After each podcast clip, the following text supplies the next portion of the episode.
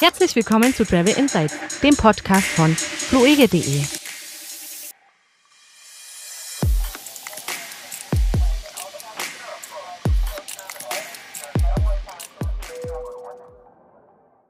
Ja, herzlich willkommen zum 18. Podcast. Oder nee. Die 18. Folge ist es, das ist korrekt. Herzlich willkommen zu unserem Podcast. Für uns ist es 8.48 Uhr am Donnerstag früh. Ich wünsche euch einen schönen Freitagnachmittag, wenn ihr unter den Ersten seid, die das hier hören. Herzliche Grüße an unsere Stammkundhörerschaft. Freue mich, dass ihr wieder eingeschaltet habt. Ich bin gespannt, ob wir bald eine Fußballmannschaft aufmachen können. Und ja, dann Aber was heißt unsere, das ist ja nicht nur unsere Stammhörerschaft, das ist ja auch unsere einzige Hörerschaft, oder? Okay. Ähm, ja, herzlich willkommen auch von mir. Ich bin heute wieder dabei. Du bist wieder dabei heute. Mal gucken, wie lange noch. okay. Ich freue mich wieder dabei zu sein. Ich habe auch doch einiges an ja, Informationen an, an der COVID, aus der Covid-Front zusammengetragen. Wie sieht es bei dir aus? Hast du ein paar Länder-Updates mitgebracht? Ich habe Länder-Updates mitgebracht. Wir haben ja diese Woche, also wir machen ja einen bunten Blumenstrauß an Themen praktisch und jeder hat ja so ein bisschen seins mitgebracht. Von daher, ja, ich habe ein bisschen was zu Ländern, zu Airlines mitgebracht. Vielleicht kann ich schon mal vorab herzlichen Glückwunsch an Halvor Egner Granerud sagen. Kennst du diesen Mann? Na klar, der hat jetzt das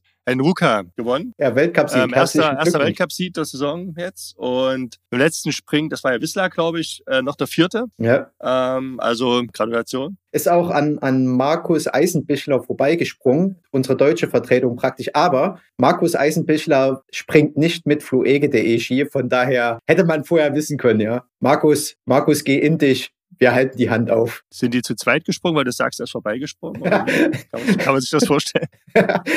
das, das wäre auch ganz gut. Es gibt ja die Schanzen, also die sind ja dann verschieden lang beziehungsweise groß, ja. die nebeneinander sind. Das einfach mal ein Schnellspringen, Wettkampfspringen, das wäre doch nicht verkehrt.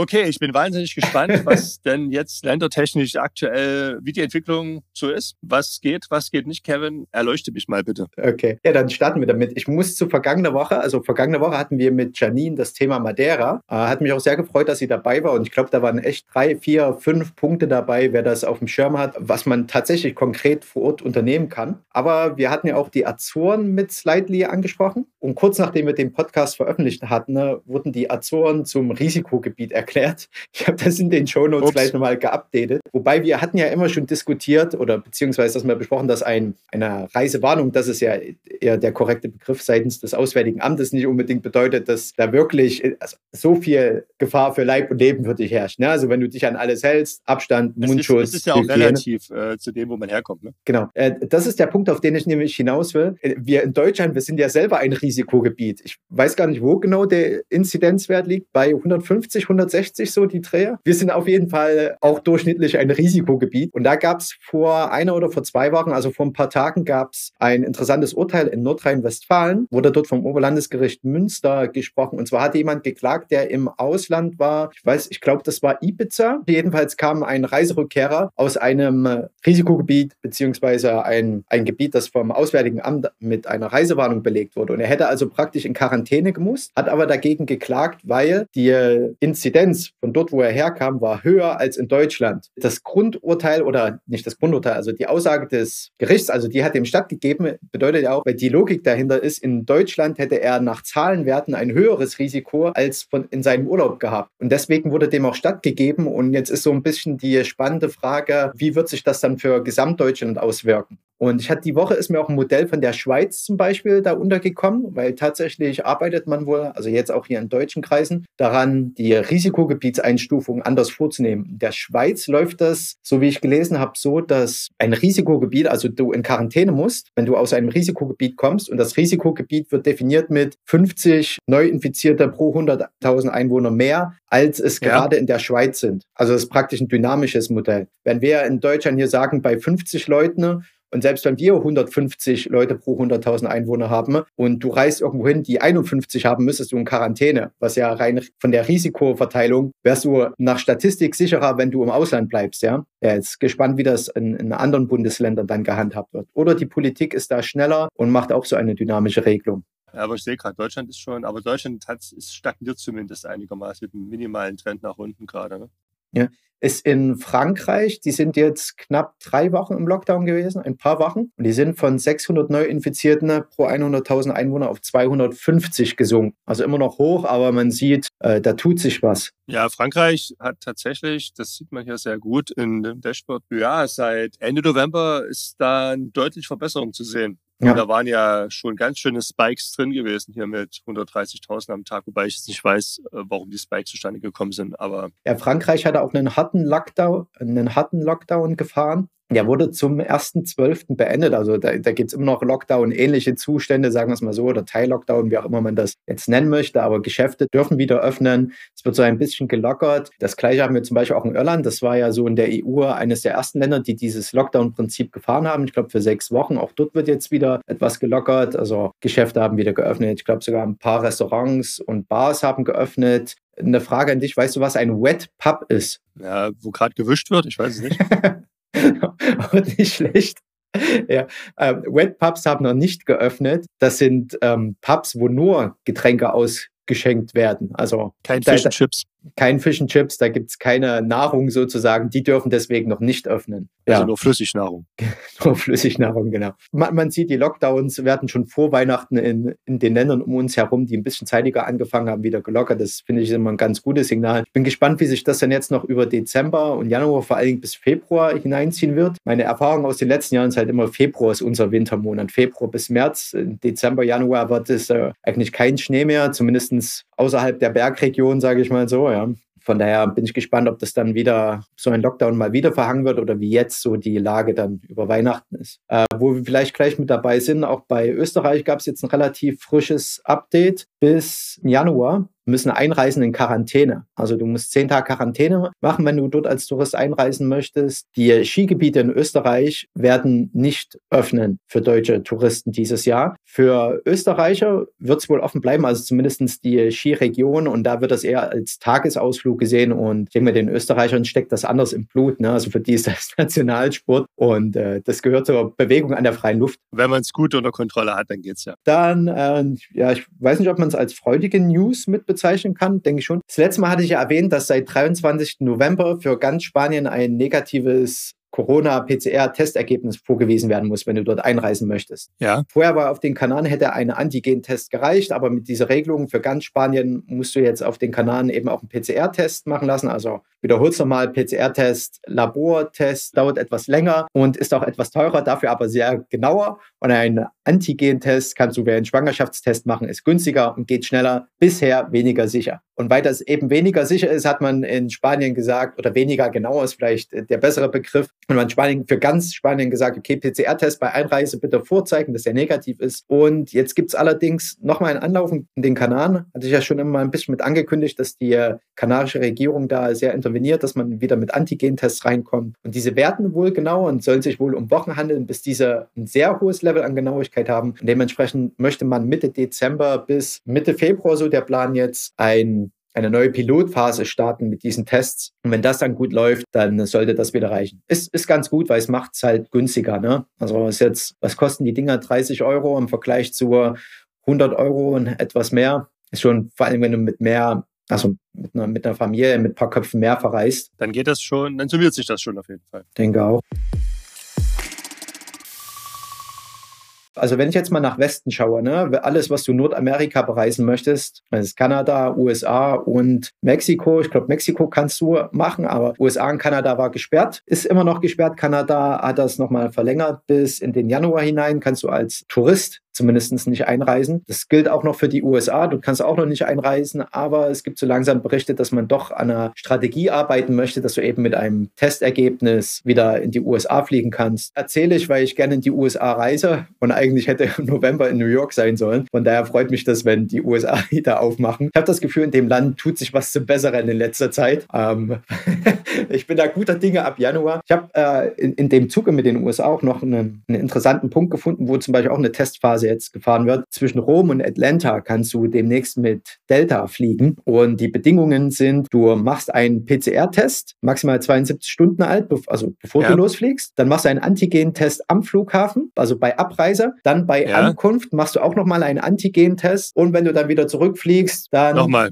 noch einen Antigen-Test. Also viermal wirst du dann getestet Was kostet das denn ungefähr, das Testen? Das habe ich leider noch nicht herausgefunden. Aber die Strecke zwischen Atlanta und Rom fand ich bemerkenswert, dass Rom, also da gibt es mittlerweile eine Klassifizierung, wie hygienisch sicher die Flughäfen sind. Und Rom scheint wohl der einzige Flughafen mit einer 5 von 5 Sterne Bewertung zu sein und scheint einer der hygienisch einwandfreisten Flughäfen zu sein. Ja, und welcher Flughafen? Rom. Äh, wie weiß ja viel. Es gibt, es gibt zwei. Okay, das sage ich dir sofort. Der Fino Rom Fiumicino. Ah, okay. äh, ich meine Rom Fiumicino. Ich glaube, es gab noch einen anderen. Warte mal, lass mal kurz gucken. Ich bin der Meinung, es gibt zwei. Also ich bin damals auf so einem. Ach, du bist schon mal von dort geflogen, ja? Ciampino gibt's und Fiumicino, genau. Leonardo da Vinci, Inter Leonardo da Vinci International Fiumicino. Genau, also ich war hier quasi damals Ciampino. Mhm. Das, ist der zweitgrößte Flughafen und der ist 50 äh, Kilometer vom Stadtkern entfernt und ist der Low-Cost-Hub der Stadt. Mhm. Merk schon, bist ein preisgünstig gereist. Preisgünstig, ja, merk schon, Budget Traveler. Ich habe auch noch bei einer Budget Airline einen Gutschein liegen. Ich bin auch einer dieser Gutscheinkunden. Ja. Da habe ich jetzt die Woche eine Meldung reinbekommen. Ich kann das ja verraten, um wen es sich handelt. EasyJet. Ja. Und bei EasyJet ist jetzt das Handgepäck in der kleinsten Größe, wie man das kennt, nicht mehr inklusive. Das bekommst du nur noch, wenn du einen Platz mit mehr Beinfreiheit buchst, einen Flex-Tarif oder Vielflieger bist, also an deren Vielfliegerprogramm teilnimmst und ich weiß nicht, wie viele Flüge man mit EasyJet machen muss, damit du dann dein Handgepäck wieder mit an Bord nehmen kannst. Heißt das gar nichts? Das heißt kein, also nicht mal eine Tasche, also nicht mal, also gar nichts? Ja. Kein Rucksack, keine, keine, keine Umhängetasche, nichts. Ja, nee, gut, dass du fragst, weil das müsste ich jetzt genau noch definieren. Also, dieses, das kleinste Handgepäck, diese Kabinen-Trolleys, wie man sie nennt, ja, die haben eine Minimum, also oder nicht Minimum, Maximum, mit Rollen inklusive dürfen die 56 mal 45 mal 20 Zentimeter haben. Ja. Und diese darfst du nicht mehr in dem einfachsten Tarif mit an Bord nehmen. Das musst du dann praktisch aufgeben gegen ein Entgelt oder du hast halt einen, ähm, eine höhere Sitzklasse gebucht dann dürftest du das mit hereinnehmen. Was du mitnehmen ah, okay. darfst, ist ein Personal Item sozusagen. Ich, ich sage jetzt mal das Fanny Pack, die Gürteltasche, ich, die Damen, ich glaube, die Handtasche. wollte ich jetzt hinaus, weil ich habe ja äh, irgendwie so eine Aktentasche oder irgendwas hat mir dann doch immer dabei gemacht. Bis, bis maximal 45 mal 36 mal 20 Zentimeter. Also 45 mal 36 mal 20 Zentimeter. Es, immer, es gibt keine Gewichtsbegrenzung. Das war bei EasyJet bisher immer so. Das bleibt auch noch dabei. Aber ja, also Goldbarren kann man nach wie vor mitnehmen. Das, das ist korrekt. Was mich so geärgert hat daran oder, oder was, also ich sag mal so, das war abzusehen, dass irgendwann mal so etwas passiert, ja, weil diese Kabinen-Trolleys, die werden ja auch produziert. Was ist so das kleinstmöglichste, was du bei der Billig-Airline mitnehmen darfst und so werden die dann produziert, ne? Und Airlines, äh, das geht dann wieder in diesen Begriff Yield Management, also wo kann man was verdienen, was sind Zusatzverkäufer? Mit sowas verdienen die Geld, ne? Jetzt muss ich sagen, bei einer Billig-Airline, wenn, wenn du das jetzt mal ins Verhältnis setzt, ja, und du kommst irgendwo für einen zweistelligen Betrag, also irgendwas zwischen 10 und 99 Euro, kannst in ganz Europa hin und her fliegen. Nur rein von, von der Wirtschaftlichkeit und sowas, äh, du fliegst durch ganz Europa für so einen Preis, ist ja sehr günstig. Und wenn du dann ein paar Euro für ein Gepäck bezahlst, ich meine, that's it, ja. Also so läuft das nun mal. Du ist besser als die Autofahrt dahin. Du bekommst ja auch was dafür, ja. Ähm, ich habe auch versucht, mich in meinen vergangenen Reisen, als man noch reisen konnte vor ein paar Monaten, immer minimalistischer auszustatten und habe mich dann halt, also immer weniger zu packen und dass ich wirklich irgendwann mit ein, den, dem Rucksack, was man maximal noch darf, herumreisen kann. Und jetzt stellt mich EasyJet praktisch wieder von der Herausforderung, dass ich da noch cleverer packen muss oder ja halt die paar Euro in die Hand nehme und das Zeug dann aufgebe. Oder du kaufst dir alles, was du brauchst, vor Ort an Bekleidung und verkaufst es wieder, bevor du abfliegst. Ich vermute, dann ist der teurere Sitz doch die wirtschaftlichere Alternative. Ah, noch cooler wäre es, wenn du Secondhand deine Klamotten dort kaufst und den Secondhand wiederverkaufst, dann wärst du sogar noch sehr nachhaltig gereist. Ja, bei mir ist eher das Problem, ich reise mit einiges an Technik an und selbst das möchte ich nicht unbedingt aufgeben. Also weißt du, dass, dass dann das Flughafenpersonal das nimmt und etwas hin und her bewegt in, in Maßen, wie ich das vielleicht gar nicht möchte, wer das schon mal gesehen hat, sondern dass ich das Zeug bei mir trage und selber verstaue und griffbereit habe. Das heißt, für mich führt kein Weg daran vorbei, dass ich eine höhere Sitzklasse, höhere Buchungsklasse praktisch nehme. Okay. Also äh, das gilt übrigens ab 10. Februar und und ich möchte mal hinweisen, wer allgemein, also dass du Gepäck mit dabei hast, ist heutzutage nicht mehr selbstverständlich. Selbst bei Linienflügen, wo das früher selbstverständlich war, ne, dass du ein Gepäck aufgeben kannst, ist das in den günstigsten Tarifen nicht unbedingt garantiert. Also da, wenn ihr bucht, bitte schaut unbedingt, ob euer Gepäck mit dabei ist. Bei uns in der Buchungsmaske kannst du danach filtern. Du kriegst das im ersten Ergebnis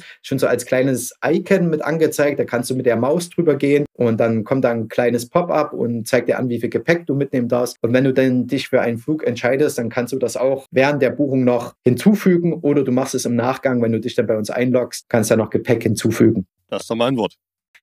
Würdest du, also würde, bist, bist du jemand, der Upgrades bezahlt? Also buchst du noch was dazu oder buchst du äh, dann lieber gleich die höhere Buchungsklasse? Also je nachdem, wie sich das Upgrade gestaltet, buche ich auch mal ein Upgrade hinzu. Die Lufthansa verkauft jetzt ein Upgrade von Sao Paulo in Brasilien nach Frankfurt. Also die Strecke Sao Paulo nach Frankfurt kannst du, wenn du dich mal lang machen möchtest, für unsere Zuhörerinnen und Zuhörer, die das nicht wissen, Frank hat doch schon eine respektable Körpergröße. Wenn, wenn du dich auf so einen langen Flug lang machen möchtest, ja, kannst du die beiden Nachbarplätze dazu buchen. Jetzt rat mal, was der Spaß kostet. Also es ist eine lange Strecke, Linienflug Sao Paulo nach Frankfurt. Was würde dich ein Upgrade auf drei Sitze anstatt zwei, äh, anstatt ein, also drei für ein? Also wenn es jetzt nicht mehr als 350 Euro wäre, wäre ich dabei. Ah, super, super. Das ist 220 Euro würde dich das kosten.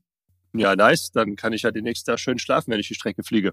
Vermute, du wirst trotzdem noch mit deinen Füßen oder je nachdem, was du raushängen lässt. Auch. Ich werde den Gang noch, ich werde den Gang noch blockieren, quasi dann die Saftnachversorgung, den Saftnachschub blockieren mit meinen Füßen. Frank, letzte Woche hab, warst du ja nicht da. Was ich vermisst habe, ist das Update bezüglich Impfstoffe und wie sieht es überhaupt an der Corona-Front aus. Gib mir Infos, damit ich planen kann, wie schnell kann ich wieder losreisen. Ja, es war jetzt relativ viel los.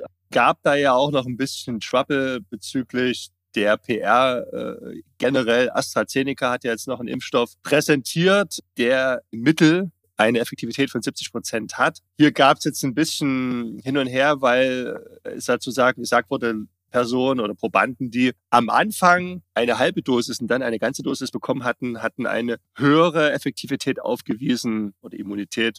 In dem Fall ähm, als Probanden, die gleich zweimal die volle Dosis bekommen hatten. Es kam natürlich dann raus, dass das Ganze ein Fehler während der Durchführung der Studie war.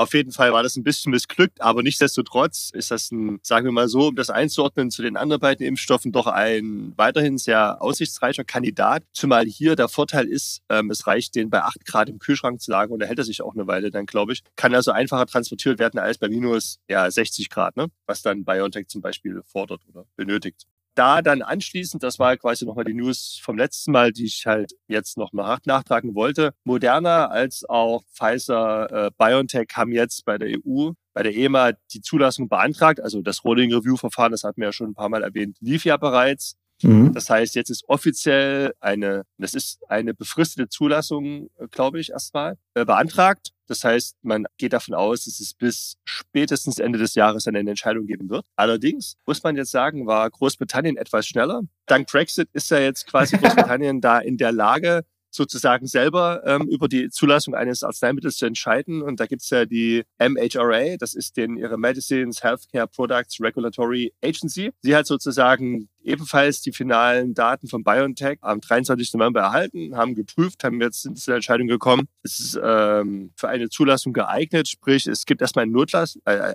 Entschuldigung, es gibt eine Notfallzulassung, die jetzt auch erstmal zeitlich begrenzt ist, aber die ersten Chargen sind jetzt schon auf dem Weg und werden in den nächsten Tagen dort erwartet in Großbritannien und es kann dann jetzt schon mit dem Impfen begonnen werden. Ne? Also dann wird jetzt auch schon geimpft. Das wird dieses Jahr wird jetzt in Dann wird schon geimpft. Ich weiß jetzt gar nicht, wie viele hunderttausend Impfdosen das waren. Sie hatten jetzt, also eine Million haben sie, glaube ich, noch nicht geordert, aber, oder wer wird jetzt noch nicht geliefert? Aber es wird jetzt schon geimpft. Ich bin echt gespannt, wie gut das funktioniert, wie schnell das funktioniert und wie schnell dann wir wirklich durch einen Impfstoff zur Normalität, sage ich mal, wieder zurückkehren können. Weil ich hatte ja vorhin schon, bevor wir aufgenommen haben, dir schon erzählt, dass ich jetzt eine Studie gelesen habe, dass 43 Prozent der Leute denken, dass sie im Sommer wieder normal verreisen können. Und wenn das jetzt, wir haben ja schon Dezember, also wenn wir von Ende des Jahres sprechen, dass da angefangen wird mit Impfen und eine Zulassung vorhanden sein soll, ja. dann passiert das ja praktisch jetzt gerade, ja. Also mit jedem Türchen, das du öffnest, äh, wird es wahrscheinlicher, dass du geimpft werden kannst. Und ich bin da echt guter Dinge, dass wir, ich, ich glaube, das könnte eine Frühbuchersaison geben. Das sind ja zwei Faktoren, wenn die Impfungen anfangen. Also A, wenn natürlich erstmal kritische Infrastruktur und dann aber auch Risikopatienten geimpft sind, dann hast du, glaube ich, schon ein Stück weit das Gesundheitssystem entlastet, was Intensivstationen, beziehungsweise die Situation auf den Intensivstationen angeht. weil A, das Personal geimpft ist und B, eben aber auch potenziellen Patienten nicht mehr kommen müssten. Und dann, äh, je mehr natürlich dann auch von der normalen Bevölkerung zunächst mal jetzt geimpft wird, wird natürlich die Dynamik immer mehr abgebremst, beziehungsweise auch die Risiken, dass Personen an einen schweren Verlauf nehmen. Ne? Also das ist natürlich ein Stück weit die Frage, wie schnell das jetzt geht. Aber ich glaube, der Plan der Bundesregierung für Deutschland war ja bis Sommer 70 Prozent der Bevölkerung zu impfen. Das heißt, man kann davon ausgehen, dass man mehr oder weniger schon einen eingeschränkten Normalbetrieb dann im Sommer wieder haben wird. Die Impfsituation in siehe Großbritannien wird vielleicht dann eines der ersten potenziellen Reiseziele sein, weil dort natürlich dann auch das Land schon die Bevölkerung geimpft ist und man natürlich dann vielleicht da schon einen Pendelverkehr einrichten kann. Eine, eine touristische Luftbrücke. Also das heißt, ich schreibe mir jetzt schon mal in, in den Hinterkopf Frühbuchersaison Großbritannien beobachten. Das könnte ein One geben. Wir haben die Kanarischen Inseln, die Azoren, auch wenn Risikogebiet, aber hatten wir das Thema Madeira. Und dann schauen wir, wer zuerst das ausrollt, die, die Impfverfahren praktisch, wo sich die Leute zuerst impfen lassen können. Das könnten touristisch gesehen die Gewinner sein, dann praktisch. Das äh, war jetzt so die Annahme für mich.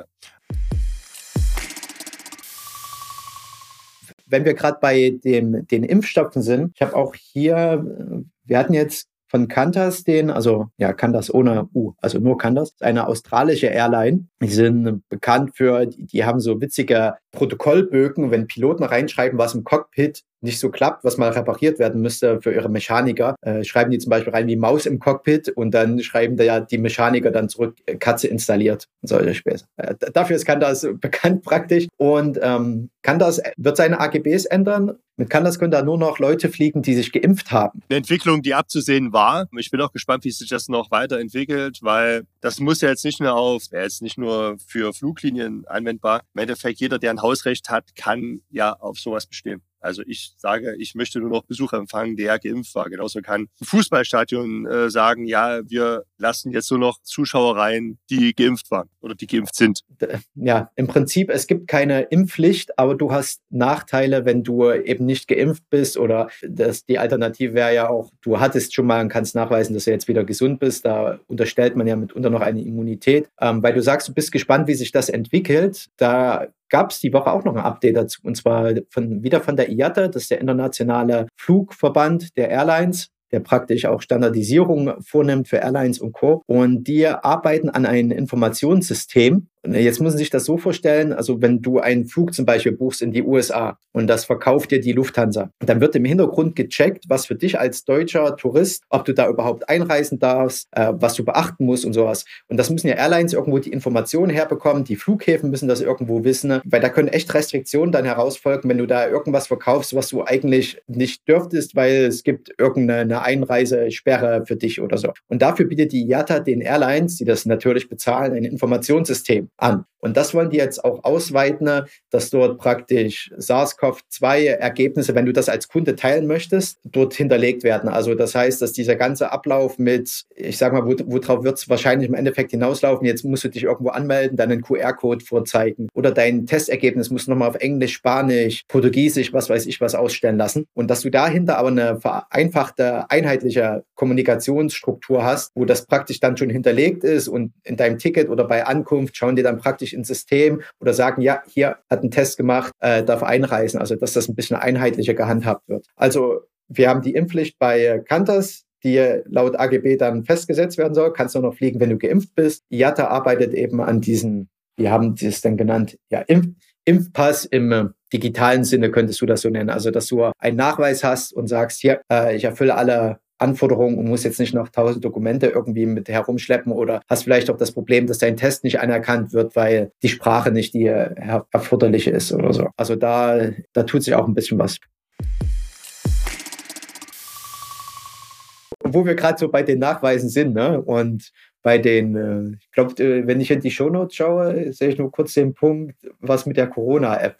Frank, Frank, wie viele Risikokontakte hattest du schon?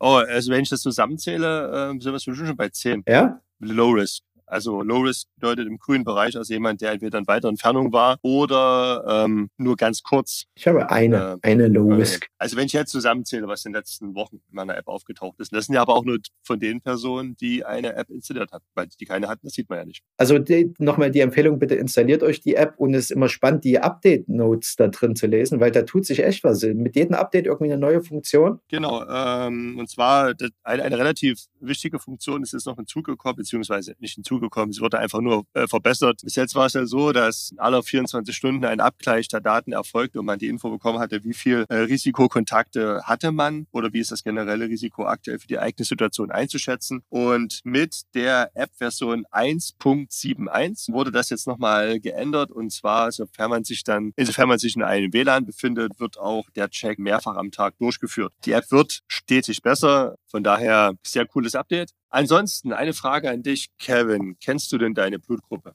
Ja, die kenne ich. Sehr gut. Es gibt eine Studie, leider ähm, habe ich nur die Pressemitteilung gefunden und die Studie an, an sich nicht. Es gibt aber eine Studie der Uni Graz, und es gab auch schon mal Berichte in die Richtung, dass wenn man die Blutgruppe Null hat, und das haben, glaube ich, irgendwas um die 40 Prozent der Bevölkerung in Deutschland. Auf jeden Fall ähm, hat man mit dieser Blutgruppe eine signifikant niedrigere Wahrscheinlichkeit, sich mit Covid, also sich mit SARS-2 zu infizieren und an Covid zu erkranken. Allerdings, wenn man einmal erkrankt ist, schützt er diese Blutgruppe nicht vor einem schwereren Verlauf. Aber das hat was mit den Antigenen zu tun, die ja ähm, die auf der Oberfläche der roten Blutkörperchen sind und die fehlen, glaube ich, bei der Blutgruppe null und entsprechend scheint das Auswirkungen da zu haben. Das wollte ich mal kurz erwähnen. Also einfach nur so als Fact, Fun Fact. Generell, das mal zu wissen, ist halt relativ interessant. Ist mir jetzt im Zuge meiner Recherche mit aufgefallen. Und die Deutsche Gesellschaft für Krankenhaushygiene, DGKH, hat eine Gurgelempfehlung für die Bevölkerung gefordert. Google oder Gurgel? Ich glaube Gurgel in dem Fall. Zwar entweder mit Kochsalz oder mit Jodlösung oder in Alkohol gelöste ätherische Öle. Ich würde es mal Listerin nennen. Also, Moment, das ist doch Kräuterschnaps. Äh. Erwischt. Also, also äh, macht man doch sowieso nach Feierabend. Aber es sind ätherische Öle in Schnaps drin? Ich weiß es nicht. Natürlich, nur das Beste. Okay, ich, ja, keine Ahnung. Okay, aufgrund neuer Studien ist bewiesen, dass die Viruslast von SARS-CoV-2 im Mund-Rachenraum verringert wird durch Gurgeln. Das ist eine extrem simple und sehr wirksame Maßnahme mit einfachsten Mitteln, sagt DGKH-Vorstandssprecher Peter Walger der Neuen Osnabrücker Zeitung. So bedeutet im Endeffekt, man will jetzt auch schauen, zum Beispiel gerade wenn man Heimbesucher hat, dass sie sozusagen schnell getestet werden und auch gleich noch gurgeln. Dann hat man einen geringen Aufwand und dann doch einen sehr guten Schutz. Ähm, von daher morgens und abends mal schön mit Listerin, aber ich meine, Kochsalzlösung geht auch. Ein Glas Wasser, ein Teelöffel Salz, schon hat man eine adäquate Kochsalzlösung. Einmal schön gurgeln 30 Sekunden. Okay, ähm, ja, das war's tatsächlich, was jetzt so die von meiner Seite aus erwähnenswerten Neuigkeiten waren. Also ich sage mal so, ein Fazit zu ziehen, ähm, es, geht immer, es wird immer mehr verstanden, ähm, was diese ganze Pandemie angeht. Es gibt immer mehr Infos, die halt ja doch hilfreich sind. Es gibt die Technolog technologischen Hilfsmittel entwickeln sich weiter und die Impf Stoffperspektive ähm, ist auch sehr gut. Also lässt doch wirklich auf ein deutlich besseres 2021 hoffen. Lieben Dank, dass ihr diese Woche zugehört habt. Ihr könnt uns überall abonnieren, wo ihr uns gerne in dem Podcast-Player eurer Wahl abonnieren mögt. Und dann wünschen wir euch eine schöne Woche, schönen zweiten Advent und wir hören uns nächste Woche wieder. Eine schöne Woche. Bis dann. Tschüss.